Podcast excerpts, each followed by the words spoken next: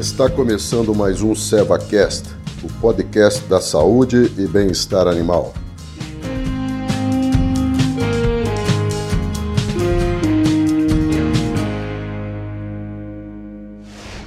Olá, sejam bem-vindos ao nosso segundo tópico do tema Tripanosomose bovina. Nesse tópico, nós faremos uma abordagem entre a Tripanosomose e a tristeza parasitária bovina. Eu sou o Marcos Malacco, médico veterinário, gerente técnico de pecuária bovina da Ceva Saúde Animal. Como nós vimos no tópico anterior, clinicamente, tanto a tripanosomose bovina quanto a tristeza, elas são bastante parecidas, né? Os sinais clínicos dessas doenças são bastante parecidos, né? E nós podemos observar animais com anemia, com febre, uma redução no apetite, ou às vezes até a ausência do apetite, a prostração e uma série de outros sinais bem parecidos entre as doenças. Isso é muito importante, porque nós devemos diferenciar as doenças, porque o tratamento delas é diferente. O tratamento para tristeza parasitária bovina é diferente do tratamento da tripanossomose bovina, que deve ser específico, né?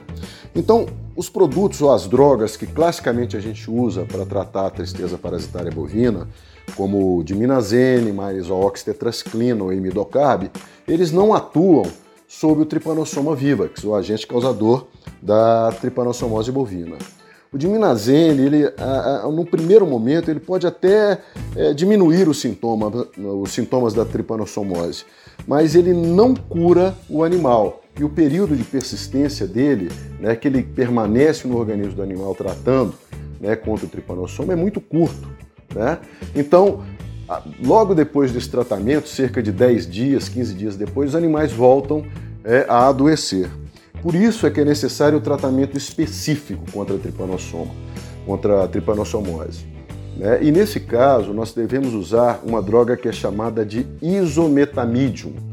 E o produto comercial existente aqui no Brasil, que é chamado de Vivedium, é o único que é aprovado pelo Ministério da Agricultura, Pecuária e Abastecimento aqui do Brasil, o MAPA, né, aqui no Brasil, para uso em bovinos, né?